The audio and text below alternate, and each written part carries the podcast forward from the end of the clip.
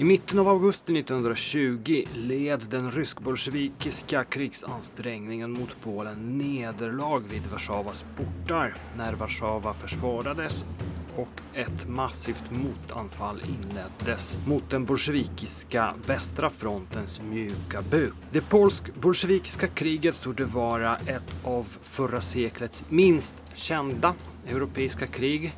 I den här podcasten pratar jag och Fredrik Eriksson om polsk-bolsjevikiska krigets inledningsfas, om det geopolitiska läget, om orsakerna till kriget och upptakten till det.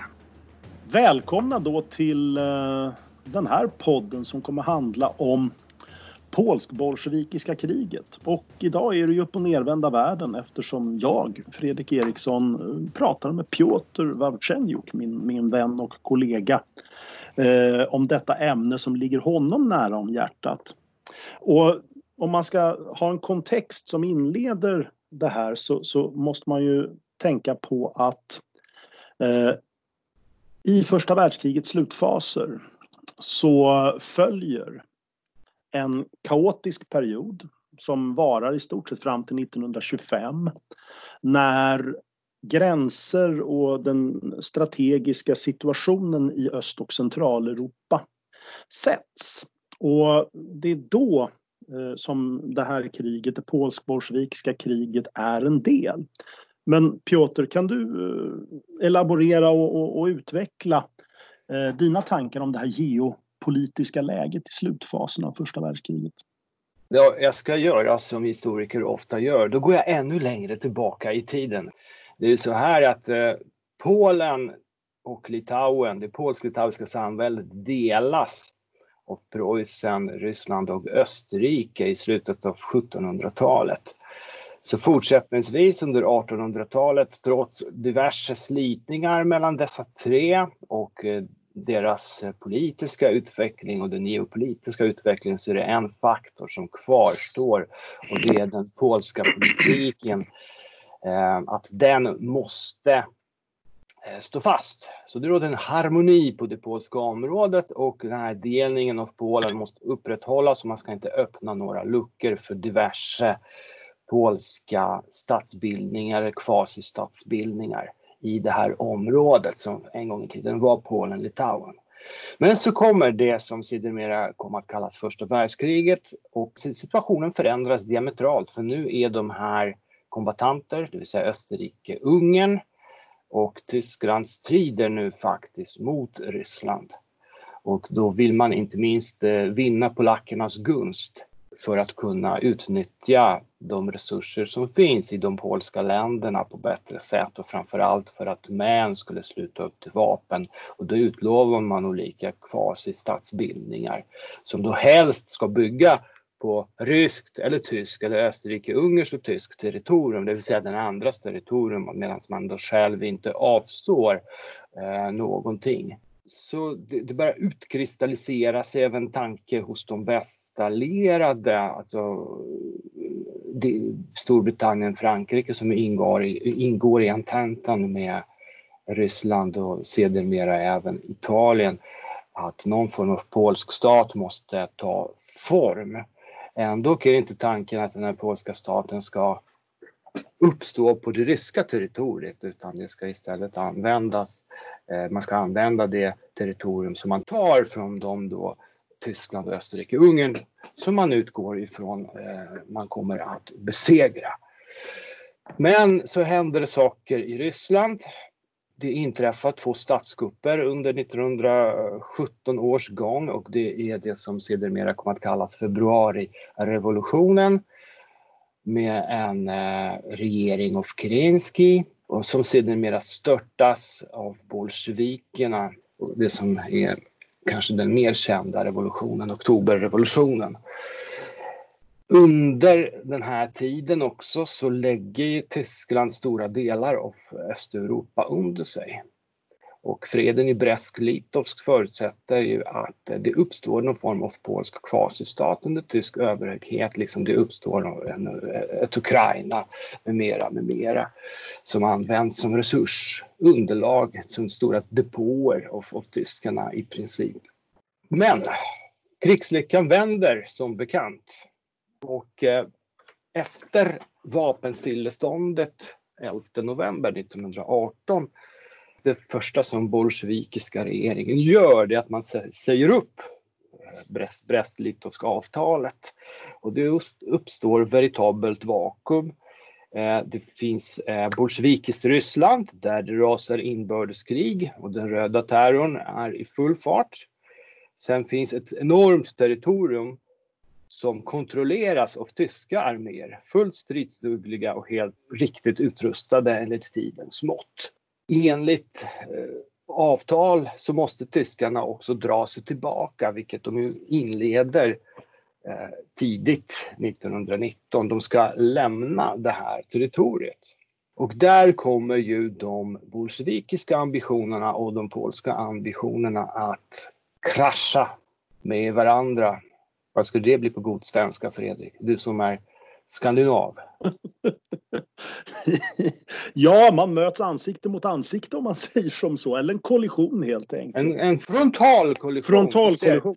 Absolut så. Nej, men det, det, finns ju så många olika intressanta aspekter just av, de här, uh, av den här i den här perioden när uh, Brest-Litovsk-freden upphör, vapenstilleståndet och det kaos som, som, som då inträder. Du talade ju bland annat om, om upp, att, att, Ukraina uppstår här som en självständig stat under tysk någon form av överhöghet och så vidare. Samma sker ju med Litauen egentligen. Alltså ett, ett självständigt Litauen under en tysk prins eh, som, som, man tänker sig då liksom ska in, infogas i det här tyska, eh, tyska väldet. Det finns ju många, många olika aspekter av det när allting faller samman som är oerhört intressanta. Men vad som händer i november 1918, då är det ju så att polacker eh, på eget initiativ börjar avväpna tyska garnisoner. De börjar ta över vapen, tyska depåer och, och eh, militära förläggningar. Eh, man tar över materiell, man har även i viss mån hunnit göra det i österrikiska området. Österrike kapitulerar ju tidigare än Tyskland. Mm. Så på så sätt så, så börjar man komma över stora mängder materiel och så finns det ju också polska förband i landet som har stridit på centralmakternas sida, de så kallade legionerna. Mm. Vars högsta chef Józef Piłsudski släpps från fästningen i Magdeburg där han hade suttit för insubordination eftersom han då vägrade underordna de polska förbanden eh, tysk befäl, alltså att de skulle införlivas liksom, i de tyska stridskrafterna. Utan han ville ha dem som en separat enhet och då, då sattes han på fästning. Men han är i alla fall tillbaka och man börjar skapa en regering. Det finns en, en, tre konkurrerande regeringar under den här tiden. Och Polen ärver ju tre områden också. Man, man består i praktiken av tre delar med olika förvaltningstraditioner, mm. olika järnvägsstandarder eh, och så vidare och så vidare. Också även eh, officerskadrer som har då tjänstgjort i de olika arméerna. Mm. Alltså ryska, tyska och österrikisk-ungerska armén. Mm vilket också sätter sin prägel på, på den vidare utvecklingen. Att det, det, finns dessa. Alla kommer ju dra sitt strå till stacken men överlägset största gruppen avancerade officerare finns på den österrikiska sidan där polackerna kunde avancera fritt och de misstänkliggjordes inte. Eh, så ryssarna, av någon anledning efter två uppror under 1800-talets gång så litade inte ryssarna till fullo på, på polska officerare utan de, de skulle helst placeras där de inte hade direkt avgörande roller vid fronten. Mm. I alla fall på högre nivå. De kunde inte få generalstabsutbildning heller i det ryska väldet. De polska officerarna, eller katolska officerare. Det, det, var det som var själva också en del av det hela. De fick inte vara katoliker. Det är ju, det är ju angenämt att de formulerar i dessa termer för att de flesta katoliker i det ryska väldet var just polacker så att det, det kan tänkas ha varit riktat mot det här. Eh, sen, sen, finns det ju mycket alltså bidragande viktiga personer som överstelöjtnant Wosowski som är chef för aviationofficersskolan i Moskva som är liksom den som skrapar ihop någon form av polsk stridsflyg mm. 1918-1919 och får en ganska viktig roll så tillvida att han använde sina ryska erfarenheter. Vi ska inte, får inte glömma att ryssarna har ganska bra traditioner av ja. utveckling under den här tiden och eh, framförallt så har de framstående ingenjören Sikorski. Men om vi går tillbaka till kärnämnet eh, så finns det ju Ingen vet var polska gränserna ska gå. Nej. Jag har, jag har en, en av mina favoritkartor är en karta som gavs ut hösten 1918 av eh, den Lvov-baserade kartografen Romer. Mm. Och Romer, namnet till trots, är polsksinnad. Han, han, som man säger idag, han identifierar sig som polack. Mm. Eh, och de här, den här kartan över de polska länderna, den har liksom inga gränser utan det är mer, mer som en sån fysisk karta över, över landskap och sjöar och vattendrag med städer utmärkta, men inga gränser. Och den sträcker sig från Elbe ungefär till Smolensk. Mm. Så här, ifall, ifall att. Och det här får vi spegla eh, föreställningen om det framtida Polen och hur mm. det ska se ut bland en del av befolkningen, framförallt då i den, de östra delarna av det forna polsk-litauiska samväldet. Eh, och man behövde inte nödvändigtvis helt identifiera sig som polack för det, utan man kunde likväl också ha någon form av blandade identiteter. Mm alltså bekänna sig till, till någon annan etnicitet men till någon form av liksom polsk-litauisk tradition då mm. som skulle återuppstå. Och skulle Polen-Litauen återuppstå då måste ju gränsen dras någonstans där den gick när den första delningen tog mm. företogs. ja. det, det vill säga längs med Dnepern och så rakt upp norrut. Ja. Nej men alltså det, här, det, här, det finns ju ett ord för det här, eller hur? De här östra gränsländerna som, som eh, i, det, i det polska eh, föreställningsvärlden åtminstone. Så småningom så kommer de att kallas för Kresivschodnie, det vill säga de östra utkanterna. Mm. Eh, det Kres kommer egentligen från tyskans Kreis som mm. ursprungligen ska ha betytt någon form av redutt. Mm. Sedermera även då gränsdragning. Problemet är ju att eh, det har ju skett en del nationalistisk utveckling under 1800-talet, mm. så det har uppkommit flera folk som identifierar sig inte som polacker, utan de identifierar sig som Ukraina och litauer. Det är mm. de två folken som är ganska omfattande och som också mm. har en mer utkristalliserad och etnisk nationell identitet än vad mm. belaruserna har som Just. En, ännu 1939 av en polsk Eh, journalist som blickar tillbaka över mellankrigstiden kallas för etnografiskt element. Så att eh, de, den här idén och delas av Polens starke man och ledare. Han utnämns ju där tidigt till Naczelnik Państwa, eh, det vill säga eh, statsledaren i princip. Eh, och sedermera blir han ju även ÖB. Eh, det intressanta med Piłsudski, bortsett från att han har adlig påbrå, litauiska rötter egentligen, Ja. Så han är verkligen eh, förkroppsligande av den här polsk-litauiska traditionen. Mm. Mm. Och det intressanta med honom är också att han är före detta socialist, bankrånare och vissa skulle kalla honom för terrorist. Så han har en del gemensamt med de, vissa av de ryska ledarna faktiskt. Där de bägge ungefär samtidigt i tiden ägnade sig åt liknande typer av verksamhet. Så han är högt uppskattad av det polska socialistiska partiet som är i, i väsentliga drag så utgör det här partiet hans politiska eh, grund. Mm. Han har en vision om att polsk-litauiska samväldet ska återuppstå mm. som en federation av stater som sträcker sig från Östersjön och ner till Svarta havet. Mm. De skulle inkludera Ukraina, Belarus, Litauen, mm. gärna Lettland, i princip de Eh, de regioner, länder som polsk-litauiska samväldet täckte mm. i slutet av 1700-talet. Och att det skulle vara en federation och bara på det här sättet, genom mm. att hängna in Ryssland på det här sättet, så tror Piłsudski att man kan då stävja framtida, eller åtminstone så kan man, om inte stävja, så kan man säkra Polens kärnland. Mm. Ha, ha någon form av buffert mot, mot ett Ryssland som han tror alltid kommer att expandera västerut. Mm. Vilja expandera västerut och sprida sitt inflytande och, och, och få, få utlopp där eh, västeröver.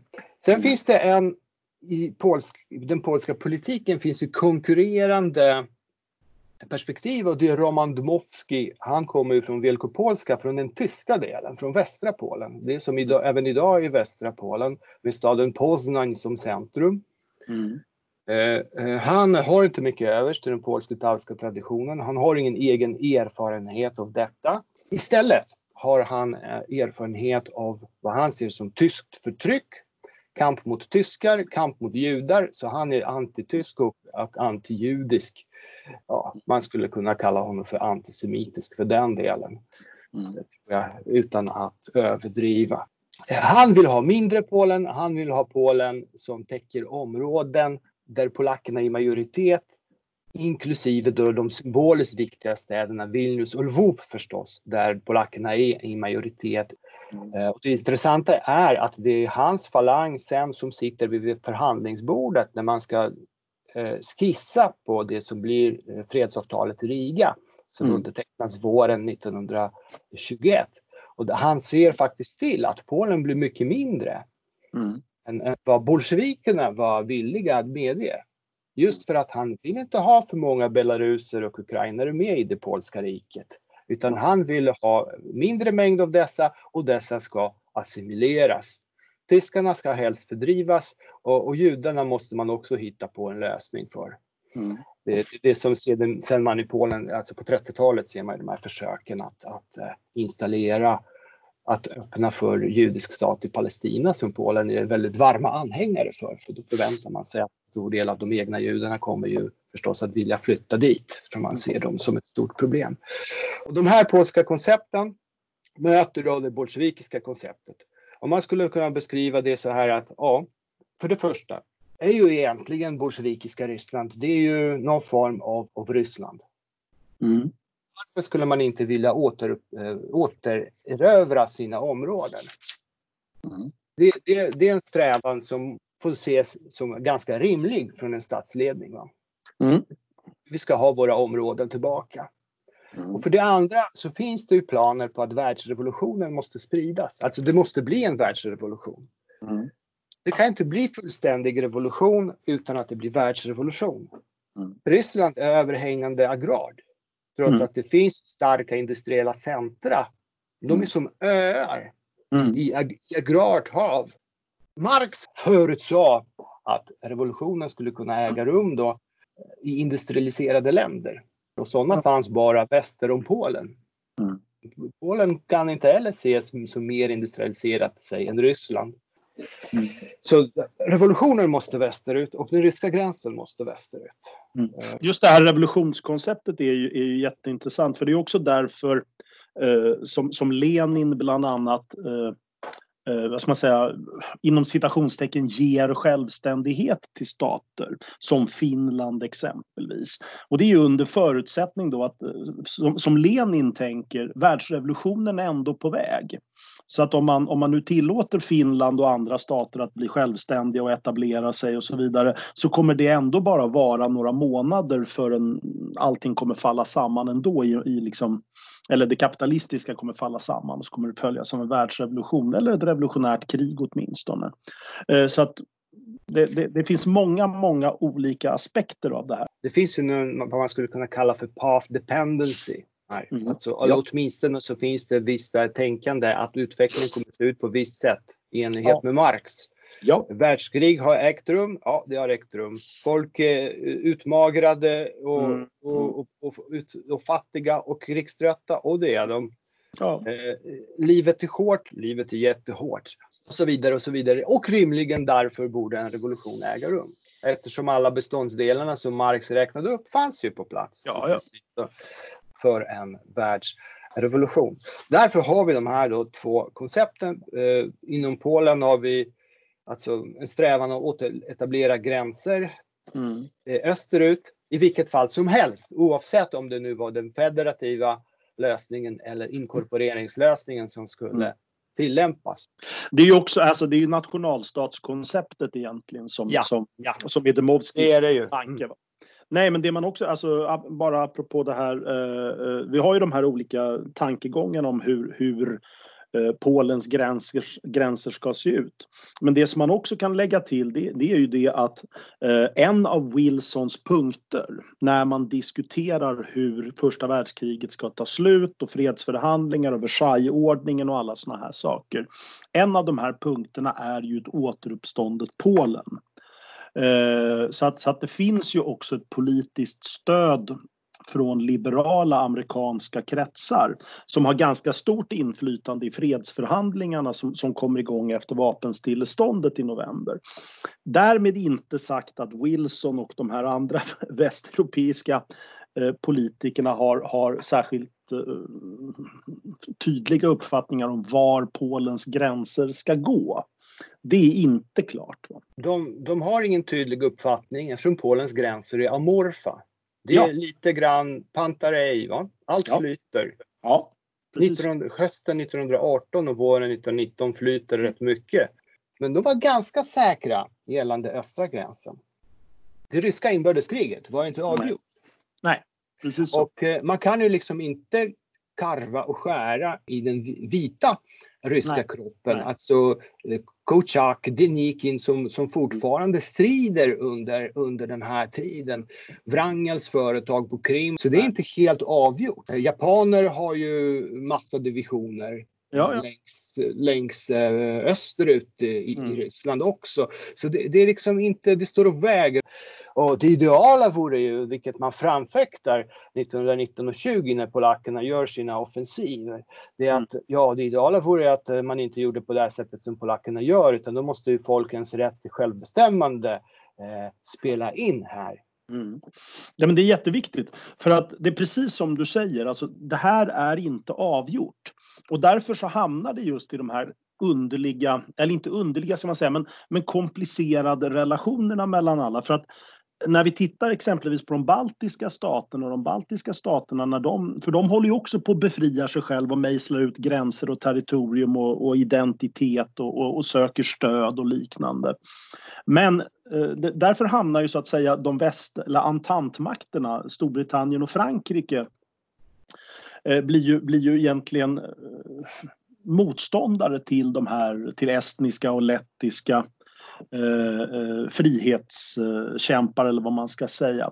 Eftersom att upprättandet av ett Estland och ett Lettland och liknande skulle motverka just ett återuppståndet tsarryssland eller återuppståndet Vitryssland i alla fall. Eh, så att ingenting av det här är givet. En, en, en sån här legion som vi heller inte har nämnt som faktiskt kontrollerar den transsibiriska järnvägen det är den tjeckiska legionen. Mm. Mm. Som, ju också spelar, som också är en maktfaktor här som kan eh, så att säga ibland slås mot eh, bolsjeviker och ibland med bolsjeviker och ibland byter man fram och tillbaka för, som en egen maktfaktor. Va?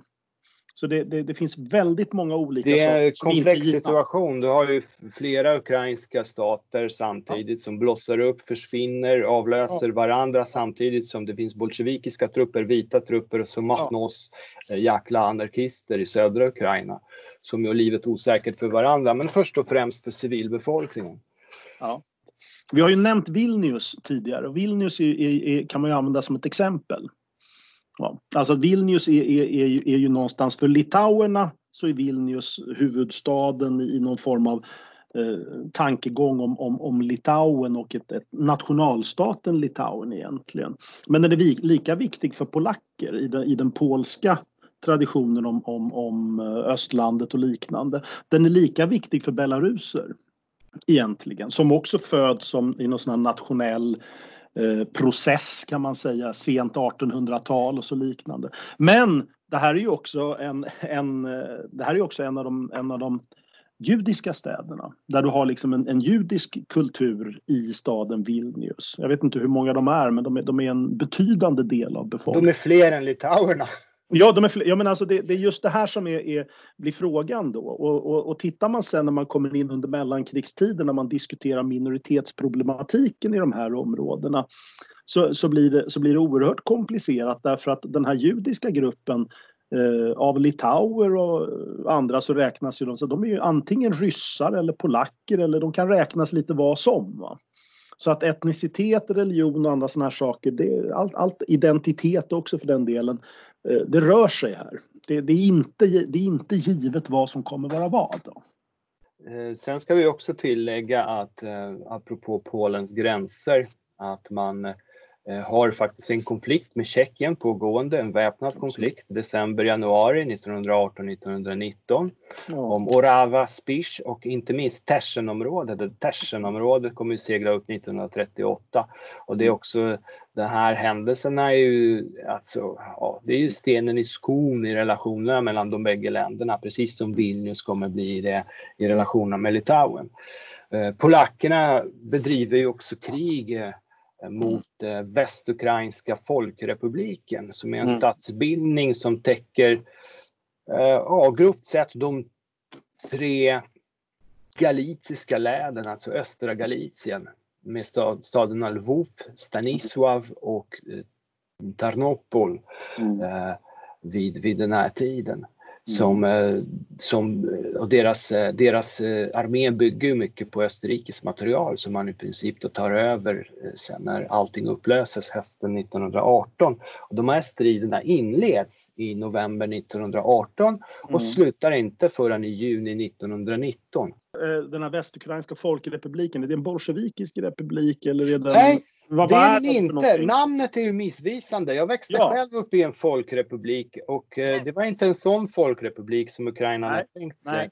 Eh, de kallade det för Narodna för att den skulle spegla befolkningssammansättningen och befolkningsmajoriteten i det här området utgjordes tvivelsutan av ukrainare. Det här är alltså forna österrikiska delen av polsk-litauiska samväldet. Och det, det, är ett krig som är ganska omfattande till, med, med offensiver mot offensiver och inte minst ganska förödande strider om staden Lvov som hade högt symboliskt värde. Mm där då polackerna går segrande i juni 1919 och där är det i mångt och mycket Stanisław Hallers, en eh, general Stanisław Hallers så kallade blåa armén som är mm. divisioner som är fullt utrustade och utbildade i Frankrike som börjar ankomma i april 1919 och de fäller ju eh, avgörandet med, med modern materiel och, och eh, ja, med allt de har. De har ju bland annat pansarregemente till exempel. Mm icke att förglömma utrustat med 120 och FT17 eh, stridsvagnar. Mm. De kallas ju den blå armén eftersom de har blå franska uniformer. Nu är vi inne i ganska intrikata detaljer rörande eh, det polsk-bolsjevikiska kriget och de saker som, som eh, Eh, påverkar och, och diskussioner omkring gränserna. Men det, det, här innebär ju också att vi har gått, gått händelserna kanske lite i förväg eftersom att eh, kriget och, och, och, vad som händer. Skulle du kunna beskriva det översiktliga förloppet? Vad, vad är det som händer i det här kriget? Vilka fa, vad är, liksom, vi har talat om gränser, men vad är det som händer i kriget? Eh, det som händer i kriget är ju att eh, tyskarna börjar dra sig tillbaka. Och bägge sidorna inser ju, det vill säga bolsjevikerna och polackerna inser ju att de måste fylla den här luckan som tyskarna lämnar efter sig. Mm. De här första sammanstötningarna äger rum eh, i februari 1919. Sen har ju kriget också, man kan säga så här att kriget är inte så intensivt det året. Inte minst för att bolsjevikerna har fullt upp. Mm. Djupt inne i sitt rike med vita styrkor som är långt ifrån betvingade. Eh, utan eh, det är rent av så att polackerna, eh, de, de låter, de, de, har en hemlig överenskommelse med bolsjevikerna. Så att bolsjevikerna kan i lugn och ro eh, knäcka ut de vita styrkorna. Mm. En efter en. Som det rör sig om kall kalkylering från Piłsudskis sida. För mm. hans nog ganska riktiga beräkning är att eh, både vita Ryssland och röda Ryssland är Polens fiender Eftersom mm. Polen, i mångt och mycket så bygger ju Polen på rysk före detta ryskt territorium, så allt territorium som har varit ryskt i 120 år. Mm. Mm. Samtidigt så vet han att de vita, de har ju stöd i Paris och London. Mm. Det har inte de röda. Nej. Så om de röda går segrande, då räknar Piłsudski med att få carte blanche att, att göra upp med dem. Och I övrigt så har ju alltså 1919 har ju de här egenskaperna som krigföringen på östfronten har eh, under första världskriget, det vill säga med en front som förflyttar sig snabbt där då ett genombrott innebär att, att, att fronten kastas tillbaka ett par hundra kilometer, mm. eh, om inte mer. Någonting som vi också ser 1920 men för den delen också 1941. Kriget böljar fram och tillbaka ganska, ganska mycket på östfronten och särskilt under, under det här polsk-bolsjevikiska kriget. Det hänger samman med infrastrukturen bland annat. det handlar samman med infrastrukturen, det handlar om man inte har det stora avstånd. Vi tar, pratar om front som går eh, alltså från floden Daugava ner mm. till, eh, ner till Ukraina som, som ingen av sidorna kan bemanna så att det kan Nej. bli någon form av västfront. Det, det, är full, det, det är fysiskt omöjligt mm. med de trupper som man disponerar. Så det, är, det, är väldigt in, alltså det, det, det, är ett väldigt intressant läge som, som, som sker här egentligen. Men vad händer då när kriget utbryter egentligen? Vad är, det, vad är det som, alltså när kriget sätter igång på allvar mellan, mellan polacker och, och, och bolsjeviker eller ryssar? Ja, det som händer är att eh, det råder, råder någon form av stiltje mm. eh, i början av 1920. Mm. Eh, och bägge sidorna och där inträffar vid flera tillfällen egentligen att man, man försöker gripa initiativet. Mm. Så att eh, polackerna, de eh, inleder eh, offensiv eh, mot eh, bolsjevikerna 25 april. Och eh, det går verkligen undan för de inleder 25 april. Mm. Deras eh, målsättning är att driva bolsjevikerna in i östra Ukraina och möjligt ännu längre bort. Mm. Och redan 9 maj besätter man Kiev utan strid. Mm. Det finns en polsk favorithistoria om hur första polska spaningspatrullen tar spårvagnen in till stan. I, det, I det oförsvarade Kiev och gör människorna tämligen eh, förvånade. Mm. Men militärt sett så ses kampanjen bara som en halv framgång eftersom förintade, förint, ett förintande av den ryska sydvästra fronten uteblir. För de polska linjerna är så tunna så att de förband som man lyckas ringa in, de sipprar liksom ut. Mm. Man kan inte effektivt sluta och bekämpa dem. Eh, så det, det, effekten uteblir och man har en polsk styrka som är utsträckt från Lettland och så ner till Vinnytsia i Ukraina. Vinnytsia är en stad som ligger, låt oss säga, sydväst om Kiev. Mm. Och bemanna den sträckan med 95 000 man. Så mm det blir ju inte så många. Ja, det, räcker, du, alltså det innebär egentligen att du är svag överallt. ja, men det är precis det, det tillståndet vi, vi ser upprepas under eh, polsk-bolsjevikiska kriget. Och den här polska offensiven mottas, eh, eller den, den här polska offensiven genomförs, liksom de polska stridshandlingar som går in i Belarus och Ukraina 1919. De konsulteras inte med västmakterna. Nej. Och det gör ju också att Polen ses som äventyrligt, att Polen bryter mot överenskommelser eh, och är mycket, mycket problematisk part att, att prata med. Samtidigt så skapar ju det här viss legitimitet för bolsjevikerna som nu kan utmåla sig som fosterlandets försvarare. Alltså vi försvarar Belarus, vi mm. försvarar Ukraina mot de polska inkräktarna. Mm. Nu var det polska folkelementet mycket starkare, framförallt i Ukraina vid den här tiden. Mm åtminstone väster om Dnepr, men inte så starkt. De var ju inte alls i majoritet, utan de utgjorde snarare någon form av elit och jordägarelit och kulturelit med mera. Men det var mm. inte befolkningsmajoritet på långa vägar att mm. luta sig tillbaka mot det här. Det finns en, en flyktig polsk-ukrainsk allians. Mm, det gör det. Mellan eh, Piłsudski och eh, ataman Simon Petlura som är statschef slash ÖB i, i Ukraina vid det här laget. Eh, och han har ju förlorat i princip hela sitt rike. Han sitter i en liten ficka längs eh, omkring orten Kamenets-Podilski i dagens eh, västra Ukraina, sydvästra Ukraina skulle man kunna mm. säga. Mm. när det här händer, men han har, han har en del styrkor och det här menar Piłsudski ger honom också en del legitimitet.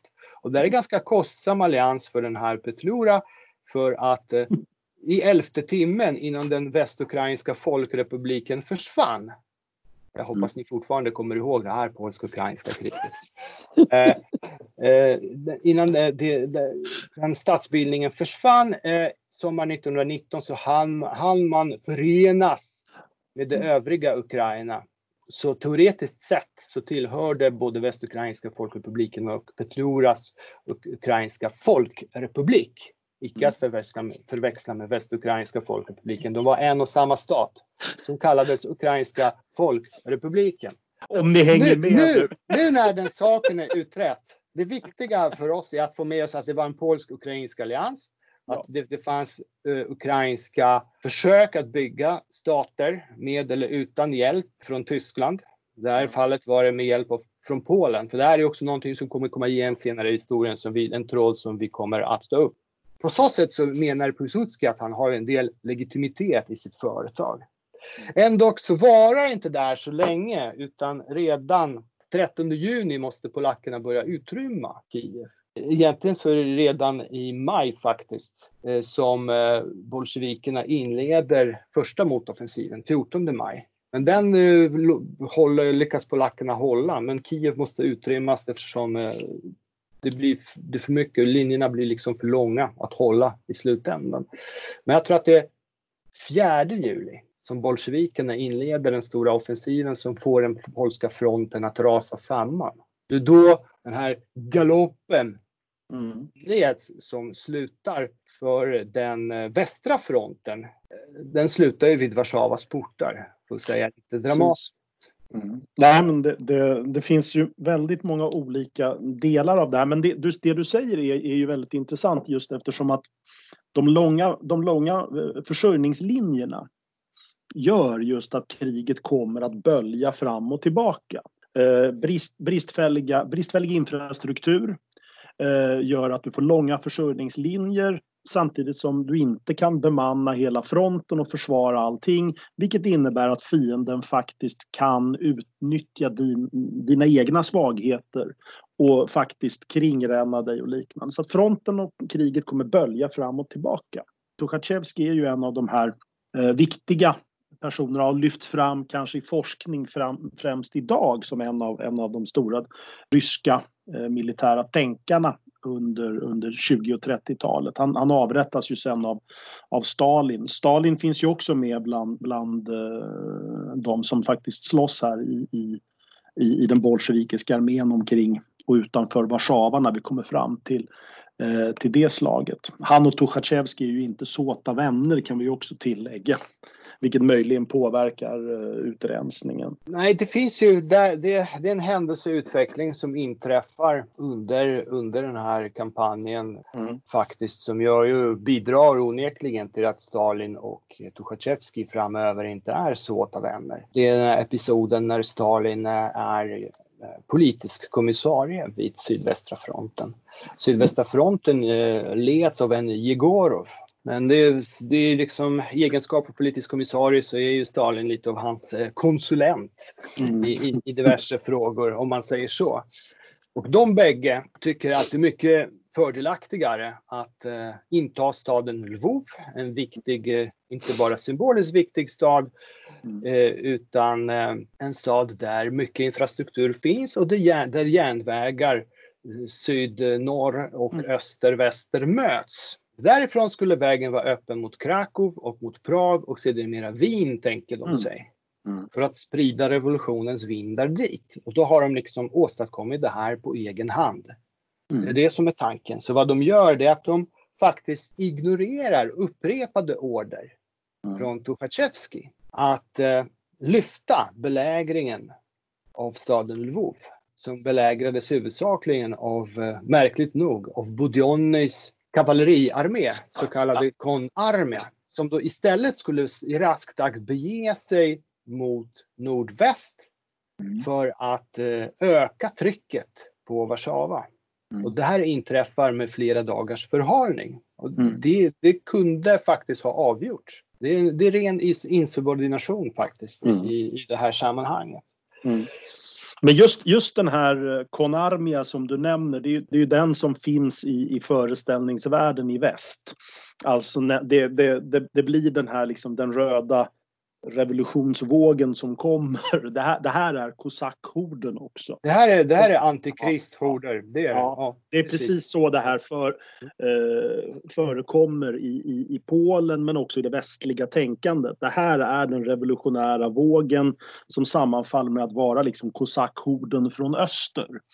Eh, så att det här, det här får eh, närmast religiösa övertoner i ganska många eh, västliga idéer och alltså det, det, väst upplever det här på det sättet. De är, jag tänkte faktiskt på dem i termer, vi pratar ju om Stukaplanens psykologiska effekt med, med mm. sirenerna och så vidare. Mm. Mm. Eh, Budionis kon, kon armia är lite av samma psykologiska faktor för polackerna då som inte lyckas betvinga den förrän i slutet av augusti, början av september när de nästan förintar kon armia utanför staden Zamość. Mm. Det här är under Władysław Sikorskis ledning. Först då så kommer de över den här psykologiska tröskeln. För tidigare så, så blir de ju besegrade gång på gång på gång. Utan då staden, staden Lvov. Konarmia, eller bolsjevikiska Konarmia, den, den är ju egentligen utvecklad just för att slåss i den här typen av uh, miljö. Med stora öppna fält och dålig infrastruktur och liknande. Det är därför det är en kavalleriarmé. Men man har också man har utvecklat ett, ett sätt att, att eh, ändå använda tunga vapen tillsammans med kavalleri. Man har de här vagnarna, jag kommer inte ihåg vad de heter just för tillfället bara. Men man alltså har vagn, vagnar med kulsprutor monterade ja, på som ja. dras av hästar då så man kan liksom få, få fram ett understöd ganska snabbt ändå. Så man, man har utvecklat eh, olika typer av metoder att hantera den här miljön och att med kavalleri faktiskt eh, slåss mot moderna vapen. Så det, det, finns liksom olika delar av, av det här. Och en del är just skapandet av eh, Röda armén från spillrorna av tsararméerna och alla andra grupperingar som finns här. Tack för att du lyssnade på den här podcasten från Militärhistoria. Tack för att du lyssnade ända hit och välkommen till den andra delen av vår podcast om polsk-bolsjevikiska kriget 1919-1920 som kommer i en nära framtid.